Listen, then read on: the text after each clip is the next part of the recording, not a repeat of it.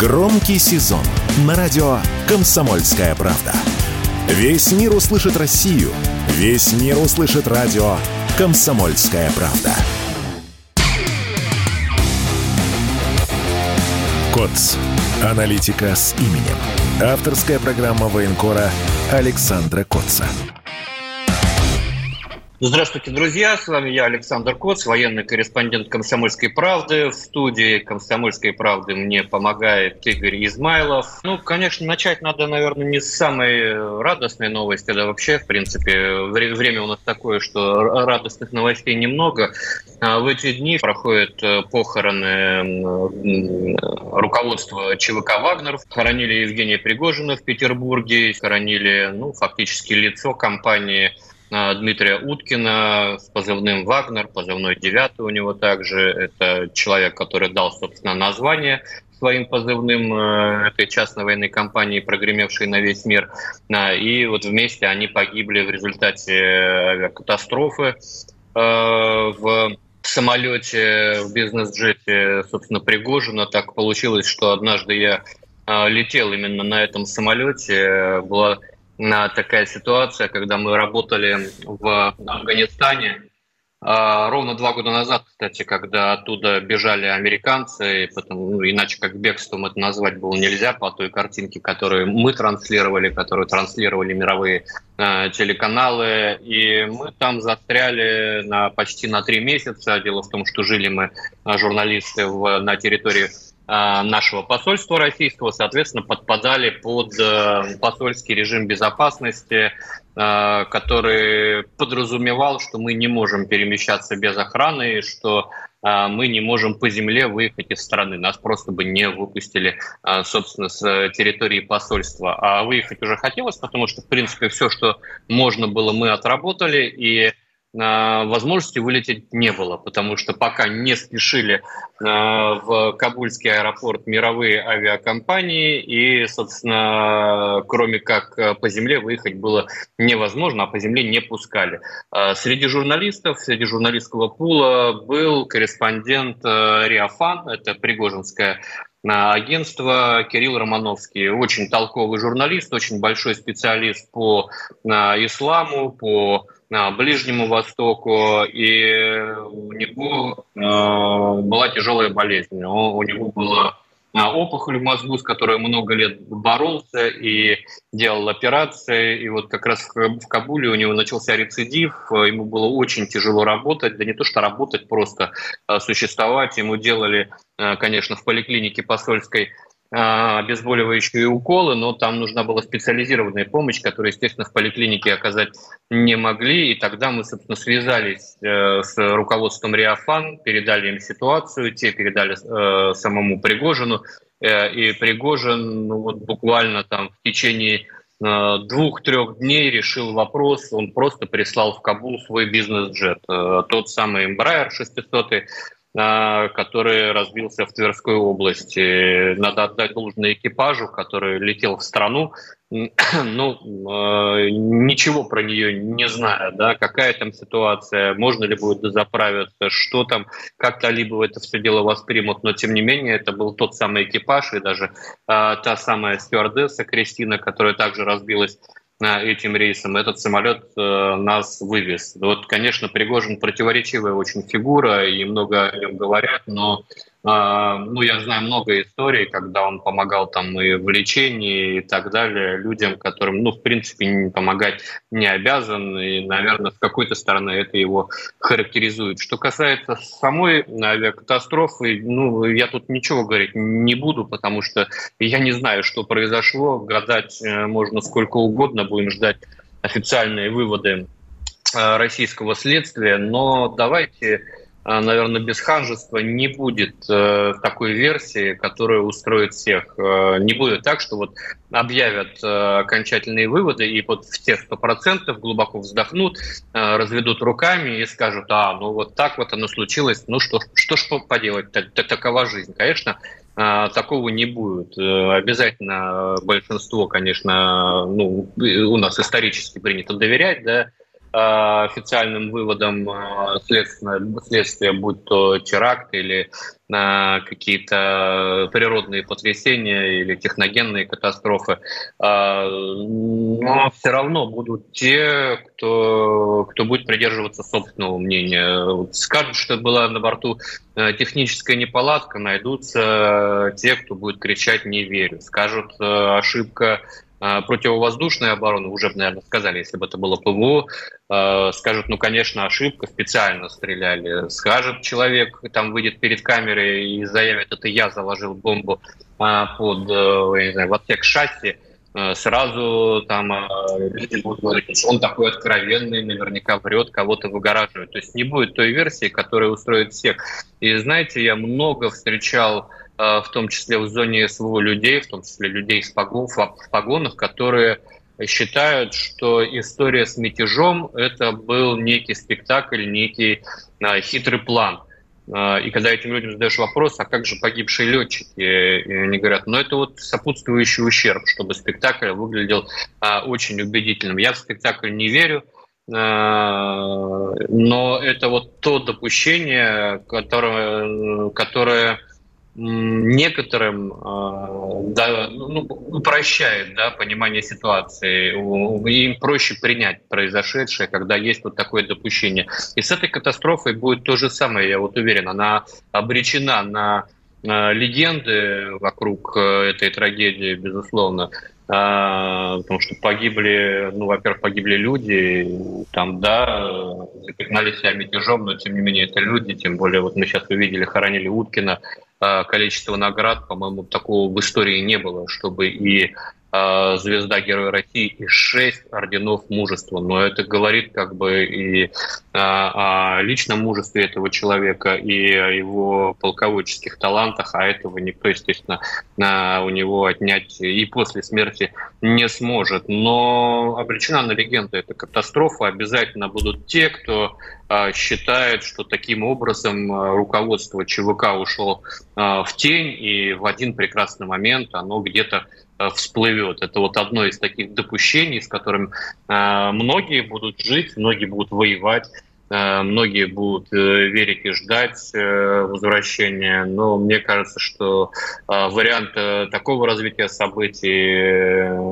примерно 0,1% из 100 а, потому что, ну вот, к сожалению, так трагически закончилась история ЧВК «Вагнер». Что будет дальше с этой компанией? Но, опять же, мы можем а, только гадать, а, как боевая единица. Мне было бы а, очень а, жалко, если она исчезнет в принципе и а, больше не будет принимать участие в боевых действиях ни на территории России, ни в Африке, потому что все-таки в Африке это была а, такая, ну пока остается такая наша а, мягкая сила, с помощью которой мы возвращали себе влияние в регионе, да, из которого мы ушли, который был а, плотно оккупирован а, нашими геополитическими противниками, в основном из Франции. А, мы помогали возвращать, ЧВК «Вагнер» помогала возвращать э, влияние России на Ближнем Востоке. Можно вспомнить и Сирию, можно вспомнить и Ливию. И, конечно, вот эти наработки, эти связи, эти контакты и доверительные отношения с определенными государствами, которые выстраивались а, нашим государством, в том числе посредством а, вот этого инструмента мягкой силы, мягкой и жесткой силы одновременно – Э, через ЧВК «Вагнер» потерять э, эти э, линии, связывающие нас с миром, который сегодня не обвиняет нас в смертных грехах, который не считает нас дьяволом во плоти, который иной раз даже понимает, что мы делаем на, на Украине и почему, и, э, может быть, не громко, но тем не менее поддерживает. Конечно, а, будет очень жаль, если снова все это влияние а, будет э, уйдет, сойдет на нет, и мы а, потеряем эти доверительные отношения с этими странами. Они не самые богатые, с них а, к ним на Западе а, привычно относятся как к колониям, в отличие и от Советского Союза, и от э, его правоприемника России.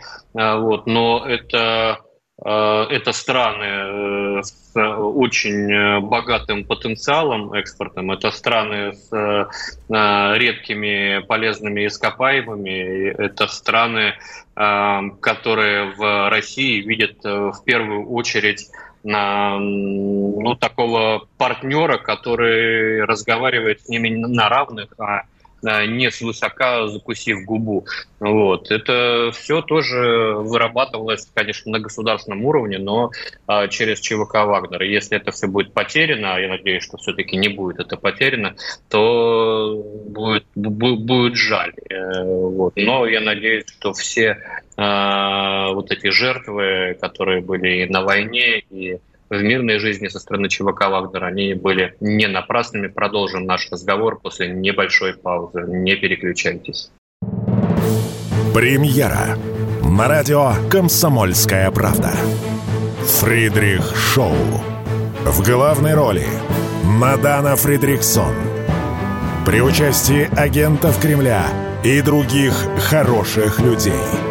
Автор сценария «Здравый смысл». Режиссер, увы, не Михалков.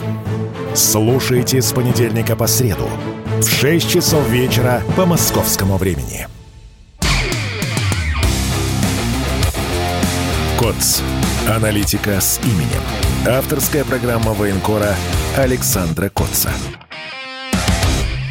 Возвращаемся в эфир. Я Александр Коц, Игорь Измайлов в московской студии. Зеленский заявляет об успешном применении украинского дальнобойного оружия а, по цели в 700 километрах от э, точки запуска.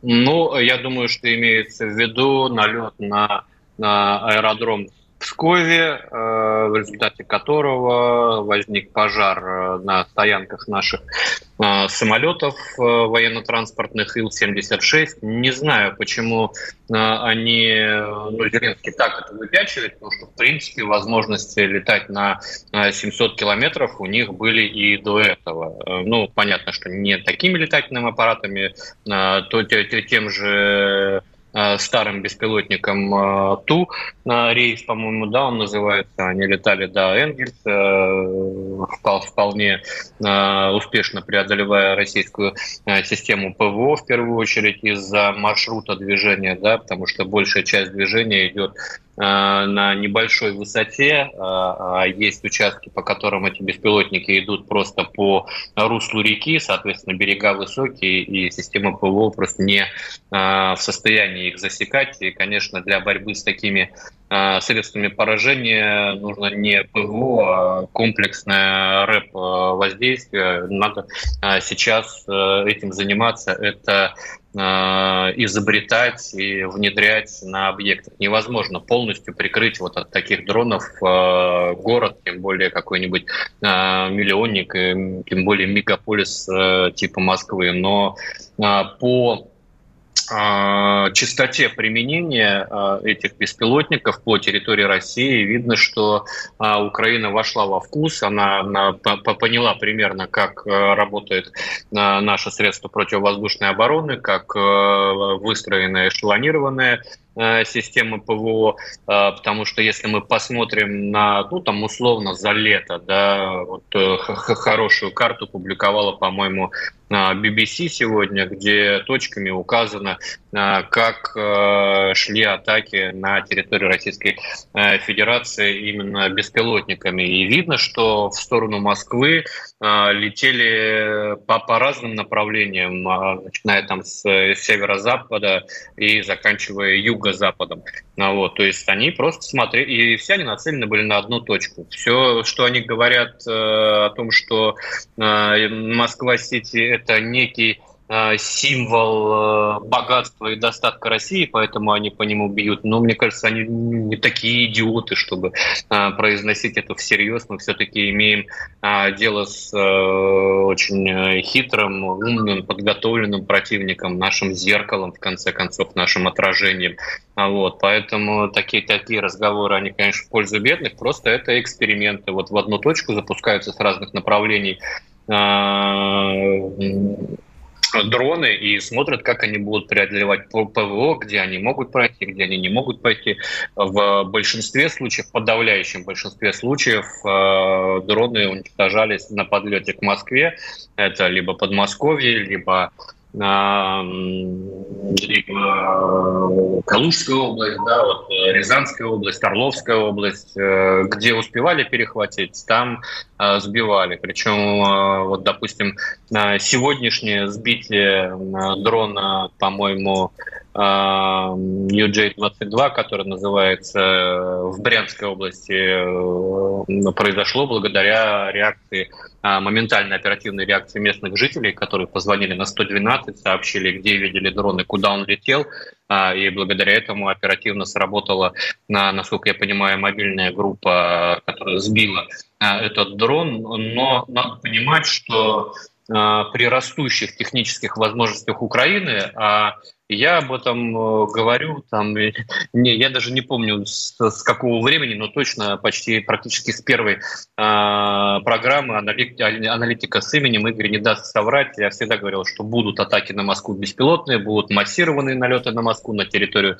Российской Федерации. К этому надо готовиться. Чем больше у них будет технических возможностей, тем больше они э, будут эти дроны запускать. И, ну, собственно, так и получается. И э, пока, я уверен, они не показали дали нам весь, весь свой потенциал и все э, свои ресурсы, которые могут э, направить как раз именно э, в сфере беспилотной. Нам четко показали, что на европейской территории Российской Федерации скоро не останется, не останется безопасных мест. Я сейчас говорю о стратегических объектах, это и аэродромы, и э, объекты критической инфраструктуры, а, они э, находятся под ударом. Сегодня у Украины есть наличие э, беспилотной системы, которые способны летать не только на 700 километров, но и до тысячи километров летать они могут. Они упрощают и удешевляют процесс производства дронов. Вот появились эти картонные, да,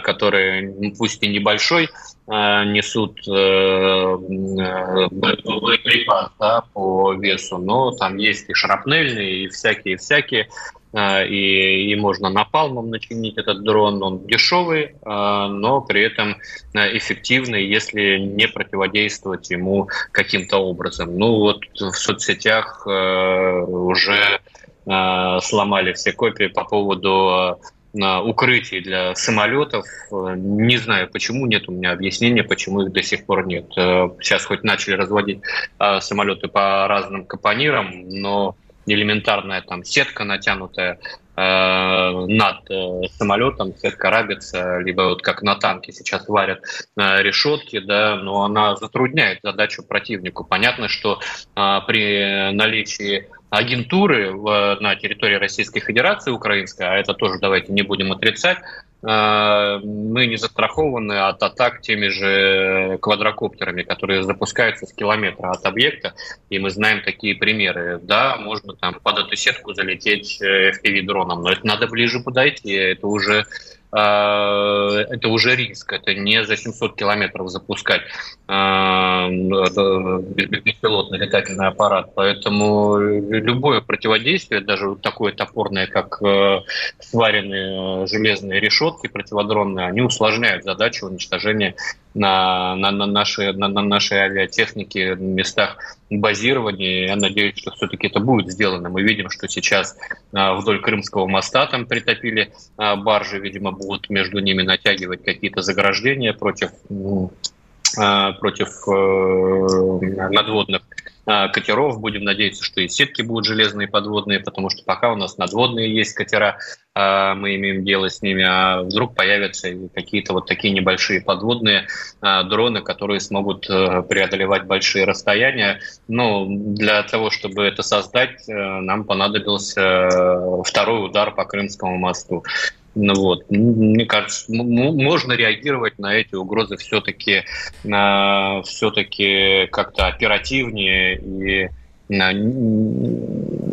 и с э, какой-то инженерной мыслью, за которой далеко идти не надо. На фронте все это давно применяется. Я вот приезжаю на передовую, я, ну, нет окопов, чтобы над тобой не было сетки, или чтобы не было рядом какого-то укрытия, э, чтобы танк поехал работать прямой наводкой без э, противодронной решетки. Ну, такого уже почти нет. Но это все не всегда централизовано. Это люди там, по, по своей инициативе что-то делают, даже в местах базирования, в местах ожидания варят из э, железных решеток а, такие укрытия, чтобы э, обезопасить себя именно от э, дешевых дронов, которые уничтожают дорогостоящую технику. Но, собственно, то, что сейчас происходит, это все в рамках в рамках э, переноса э, боевых действий на территорию Российской Федерации, о которой неоднократно говорил официальный Киев, ну и вот э, Подоляк там, да, в очередной раз э, пообещал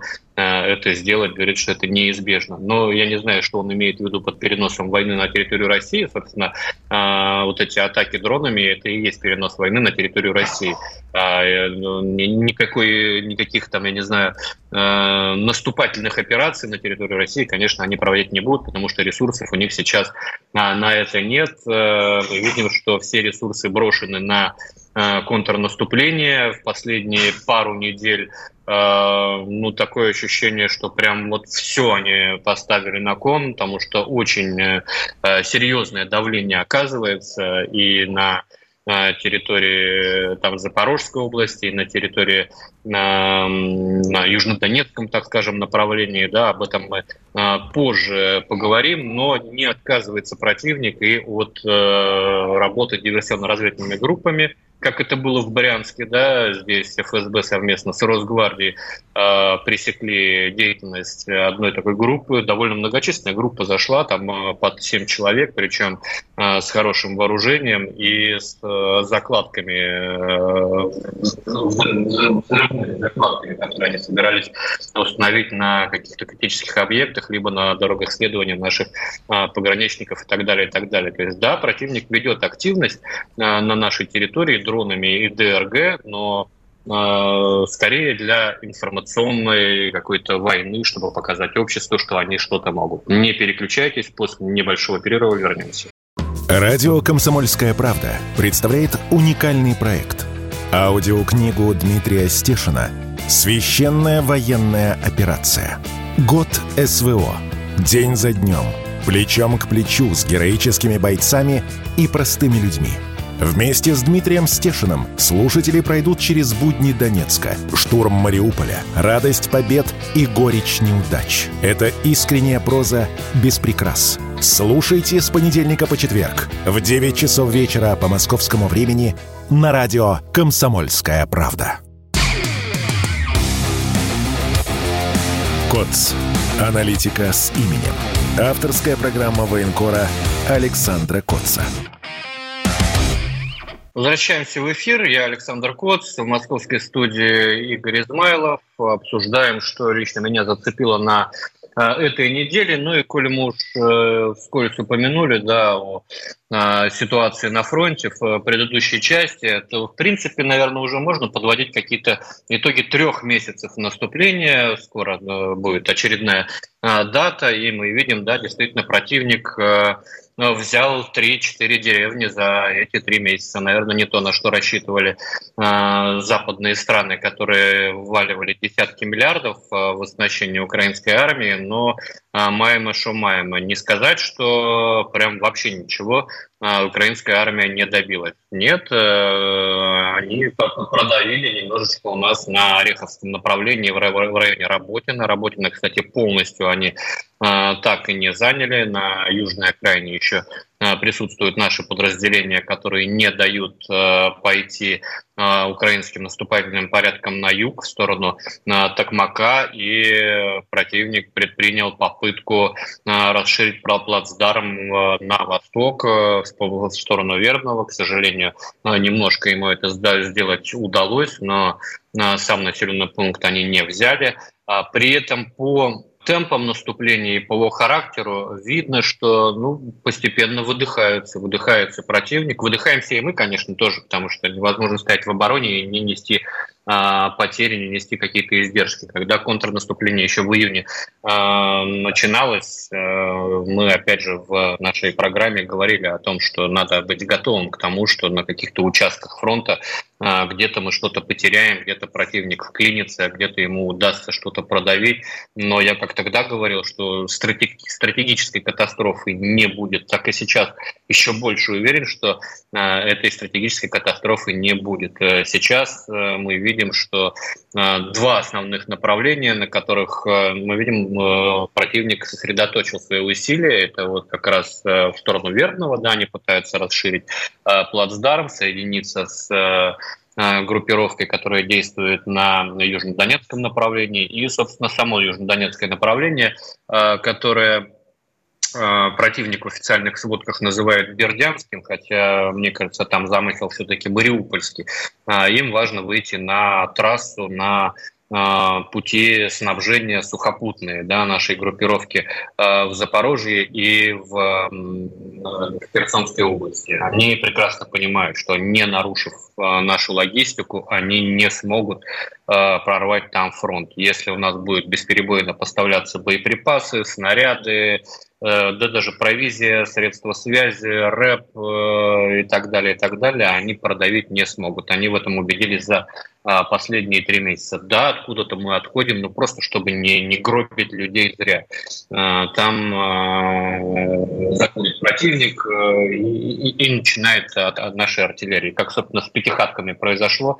Пятихатки до сих пор находятся в серой зоне. Ну, зайти туда противник не может, мы туда тоже не заходим, потому что это бессмысленно, размотают артиллерию, и вот так, такое топтание там идет на протяжении трех месяцев. Но, собственно, то же самое и здесь. Как только они хотя бы под огневой контроль возьмут э, эту трассу, э, я думаю, что атаки на, и на Крымский мост, и на перешейки э, усилятся многократно, потому что противнику очень важно нарушить наше снабжение на, на Южном фронте. Пока они не приблизились э, там, даже на опасное расстояние э, к этой трассе, но пытаются действовать там, в направлении Старомлиновки, пытаются э, продавить э, нашу оборону. Кто-то там из них заявлял, что они прошли первую нашу линию с зубами дракона. Слушайте, если бы они прошли первую линию с зубами дракона, я уверен, э, все украинские паблики, все украинские средства массовой информации просто пестрели бы э, фотографиями и видео, как они преодолевают эти зубы дракона и противотанковые рвы, поэтому пока таких видео нет, э, надо считать такие заявления враньем информационной, информационной войной, который, в которой Украина преуспевает больше, нежели на поле боя. Но, безусловно, ситуация тяжелая и на запорожском направлении, и Э, на Южном Донецком временский выступ, э, но какими-то героическими усилиями э, наших обороняющихся порядков удается сдерживать и не допустить глубокого прорыва противника на этих направлениях. Мне кажется, ну вот по ощущениям, могу, конечно, ошибаться, еще ну, три, ну, четыре недели выстоять и, и все, наступательный потенциал Э, Киев потеряет, а восполнить его э, очень быстро вряд ли, вряд ли сможет. Что касается там условно Артемовского направления, то же самое топтание на Клещеевке, причем э, с переменным успехом, то мы их выбьем из южной части, то они опять зайдут на нее, там высота, вот, но большую часть Клещеевки контролируют наши войска. Пытались они накатывать на Солидарское направление, ничего не вышло. А, ну, собственно, на Купинском направлении наше наступление, оно пока тоже замедлилось. видимо, идет перегруппировка. Будем смотреть, потому что там, конечно, есть хорошие шансы нормально продавить противника и ну, заставить его снять какие-то а, подразделения, как он тоже раньше делал, с э, перспективных его направлений и перебросить на затыкание дыр, как это, собственно, происходит э, с оперативно-тактической группой «Марун», которая должна была э, чуть ли не вешать украинский жовто-блакитный прапор в Симферополе.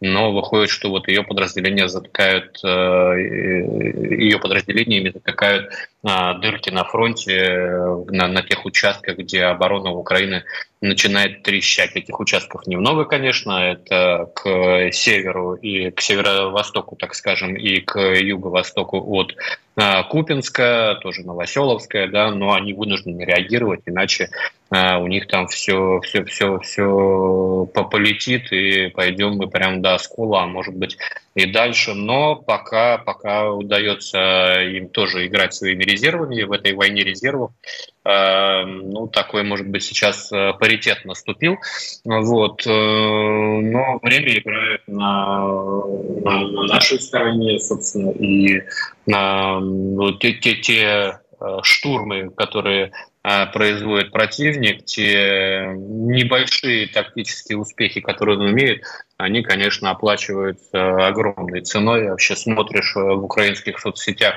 там похороны и что-то просто мрак какой-то, да, когда вот эти кладбища до горизонта с э, украинскими флагами над, над могилами, десятки, сотни, тысячи этих могил, э, и вот все думаешь, а сколько украинское общество будет это терпеть, когда оно начнет задавать вопросы, почему спустя три месяца после начала наступления никакого успеха на фронте не имеет. И уже на, на Майдане Незалежности родственники э, попавших в плен и пропавших без вести устраивают свои акции, требуют от э, государства э, вернуть своих родных домой. Мне кажется, это такие первые, первые ласточки вслед за вслед за, собственно, как, как это называлось, мамкины Майданы, вслед за вот этими акциями, когда женщины приходят к военкоматам украинским где-нибудь там на Западной Украине и начинают и призывают военкома к ответу. А как идет, собственно, сама сама призывная кампания, мы все прекрасно видим по роликам в соцсетях, а, где, ну, очевидно, не знаю, Подоляк, который сегодня или вчера заявлял о том, что он видит очереди в военкоматы, но вот мы на этих роликах видим, как э, а, молодые люди просто посылают э, людей, которые пытаются их забрать на, на, на войну. Вот можно, если у нас готов послушать пример вот такого общения между потенциальным э, захисником и его, значит, нанимателями. Иди вы сейчас и вы изображаете... Завали своє, що ти базаришь со мной так, черт. Ты хочешь поговорить, давай поговорим. Что ты орешь на мене, дурачок? Нельзя снимать. Пойди, снимать. Ты в форме Нельзя стоишь, снимать не показываешь нам документы. Ты военный чи що? Покажіть Ти тут документи, знаходишся. документи Ти на показуйте. війні чи що, на фронті? Потім будемо На розговорювати. передке, чи ти воєнний об'єкт, чи хто ти такий? Як ви нас називали? Чайка ти. Чайка А ще звичайно. як? І нам втирають цю війну вашу. Вашу. Вашого. Ваша, да, твоя. Ты А пришел, и с- ребят Всем. вы с улиц и ведешь туда, и на утиль пацанов На туда утиль. кидаете. Что ты палишь?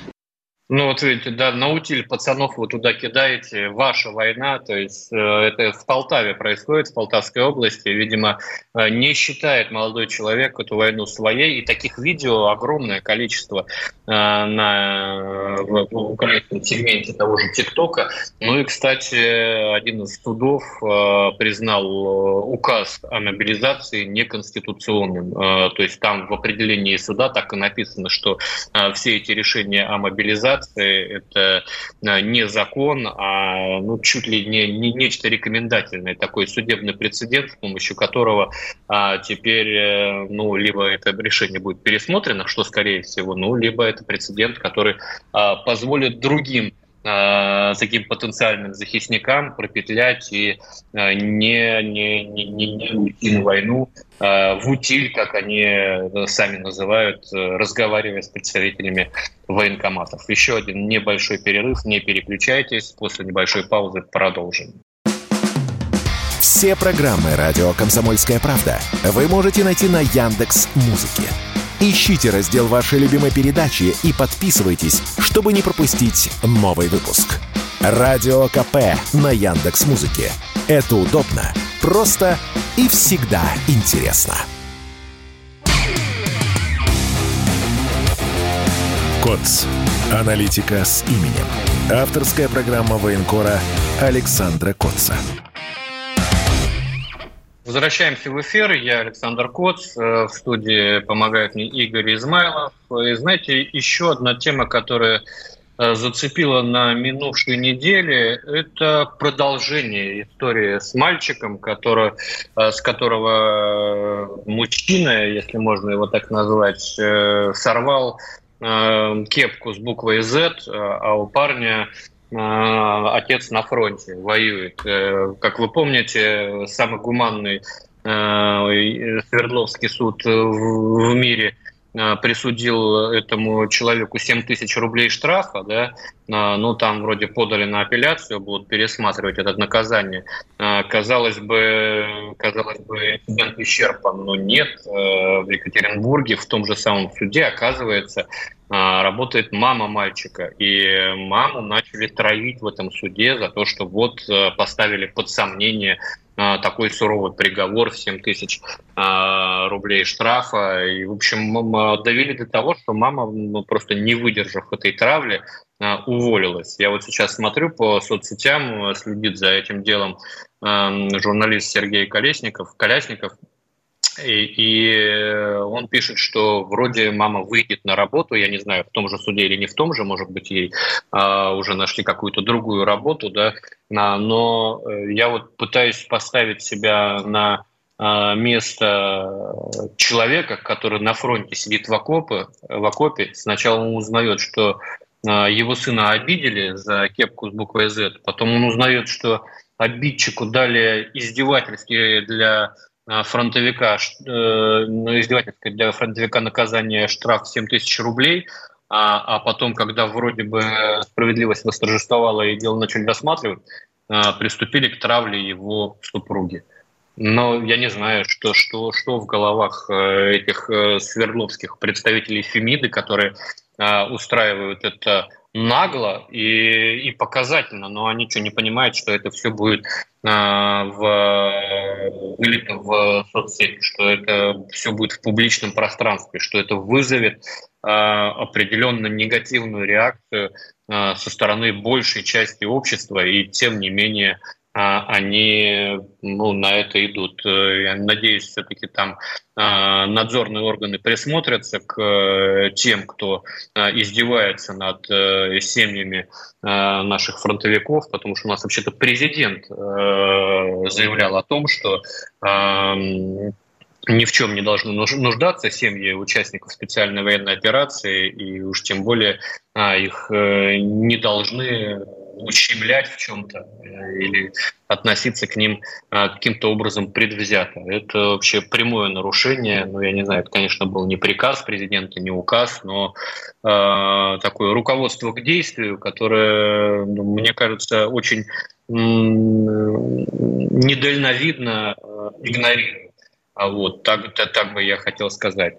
Ну и еще одна тема, прошу прощения, которая также зацепила, это а, то, что 46% учащихся в Запорожской области хотят э, обучаться на украинском языке. Так эта новость э, подается э, в украинских пабликах, но выглядит она совершенно по-другому в реальности. Прошу прощения еще раз. На самом деле Э, первый язык и само обучение проходит э, в Российской Федерации на русском языке. Э, есть возможность факультативов. Это от одного до трех часов, по-моему, в неделю есть желание у 46% учащихся находить на факультативы. Ради бога, учиться все равно не будут на русском языке. Но это, наверное, все-таки говорит о последствиях тех Э, тех лет э, насильной украинизации, когда э, русских людей превращали в украинцев, навязывали им агрессивный нацбилдинг таким образом, что очень много людей сегодня самоидентифицируют себя даже на Украине даже, прошу прощения, на территории Российской Федерации, как э, украинцев. Это, конечно, а, болезнь э, серьезная, но болезнь излечимая. Для этого, конечно, а, нужно время. Я вот э, переписываюсь с одной женщиной из Киева, и она мне вот прямо пишет, вот вы знаете, Киев всегда был русским городом, Киев всегда, в Киеве всегда говорили на улицах по-русски, и уж тем более в семьях. А сегодня ситуация такая, что в семьях начинают говорить по-украински. Вот это стало каким-то то ли модным трендом, то ли э, чем-то, когда люди переламывают себя через колено и пытаются стать превратиться из э, русских в украинцев. Она говорит, это очень тяжелая проблема, с которой э, после победы вам э, предстоит очень серьезно работать. И на, на, на этот счет, конечно, нужно уже заранее разрабатывать какие-то программы. Понятно, что отключаем украинское телевидение, подключаем, не знаю, Соловьев Live и Комсомольскую правду э, и, и, и начинаем влиять на мозги, но это процесс э, непростой и не быстрый. Нам, к сожалению, он неизбежен. А сохранение Игорь. украинского, сохранение украинского языка в школах, да, ну пусть факультативно, это не вода на ту же мельницу. Эм, но если спросить мое личное мнение, то я против этого. Э, ну, за, за, зачем нам э, формировать каких-то условно хороших украинцев, э, если это русские люди, и мы живем в Российской Федерации. И вопрос об а идентичности, вот, но, да, той же самой. Да, и, но у нас видите, мы очень либерально к этому подходим. Страна у нас очень демократичная, в отличие от нашего противника. И Э, у нас никто не запрещает украинский язык в быту. Я, честно говоря, ни разу не слышал его в быту э, ни, ни, ни в Херсонской области, ни в Запорожской, ни уж тем более в Донбассе. А, вот. Но у нас и в Крыму три государственных языка. А, вот. Такая у нас многонациональная, своеобразная страна Майма Шумайма. Дмитрий Никульшин спрашивает, до зимы мы Донбасс освободим, когда будет наше наступление? Вот э, ты говорил о том, что у них осталось там 3-4 недели максимум, да, потом погода и все понятно. И они уже на Западе говорят, э, о весне рассуждают, там контрнаступление 2 развернуть, э, истребители поставить. А э, наши э, перспективы в этом направлении, вообще вопрос наступления, он ну, может стоять на повестке дня? Или пока мы держим... Я, дум, я, я думаю, может стоять. И происходящее сейчас на Купинском направлении такая проба пера. Нам надо обкатывать эти новые подразделения, которые мы приобрели в ходе компании призывной э, добровольную контрактную службу, да, а это сколько там, 250 тысяч человек, э, я думаю, что их надо там сначала с третьего эшелона, потом на второй эшелон потихонечку-потихонечку обкатывать, и вполне возможно, что нас ждет какая-то масштабная операция наступательная, будет ли эта операция по освобождению Донбасса, либо по установлению, не знаю, санитарной зоны в Харьковской области, но я не могу сказать, потому что не посвящен в планы Генштаба. Если бы был посвящен, то тем более бы не сказал. А, но мне кажется, что а, есть э, определенная, определенная надежда на то, что наступательные действия по итогам украинского украинской летней кампании все-таки начнутся и у нас.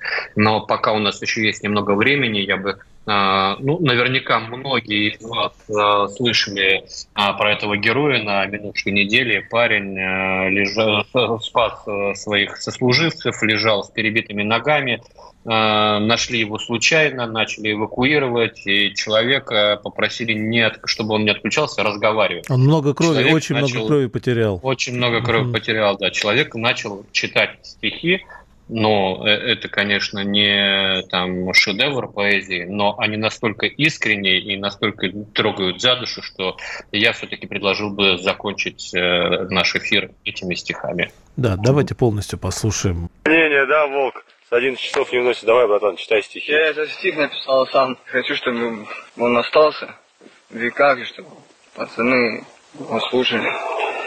Называется он «Мы не умрем». Написал Волгов. Алексей Алексеевич, мы, мы не умрем, ведь мы никогда не умираем. В сердце праведный огонь, мы его раздуем в пламя и бросим в него тех врагов, что сердце попросит наших солдат не сломить и не ударить. Осень, лето, весна покажет, кто тут успешнее. Режьте. Где наш орел, там наша решка. Где ваши деньги, там наши подвиги, победы. Миллиарды не помогут обрести статус легенды. Вам не купить историю и мировое признание, не заменит желто-голубая тряпка, русское красное знамя. Мы верим в себя, в нашу страну, и все идет прекрасно, не желто-голубому цвету, всегда предпочитаю красный. Мы поднимаем свое знамя, все выше и выше, чтобы видеть нашу победу, не нужно подниматься на крышу. Мы воины Бога, мы посланы Богом и раем, и что бы ни случилось, всегда побеждаем. Мы не умрем, ведь мы никогда не умираем. Если что пойдет не так, если нас ранит, ведь в наших венах бежит кровь красного цвета. Наша кредо безоговорочно, всегда победа. Еще никто не смог перехитрить пулю, брат. Но это не значит, что мы не сможем. Ведь мы с тобой вместе, мы воины удачи. Крушим, рушим всех врагов вперед на сотни лет. Ведь ни у кого нет таких, как у нас, побед. Таких легенд, учителей, таких традиций. Ленин, Сталин и Путин – наши любимые лица – не вырастить вам таких, как бы вы ни старались. Нашему солдату не клади в рот палец. Лучшая страна мира, лучшая страна планеты. Никакие ваши аргументы не оспорят это. Не нужно нас учить, как жить. Что делать надо. Для русского солдата беда. Одна награда. КОЦ. Аналитика с именем. Авторская программа военкора Александра Котца.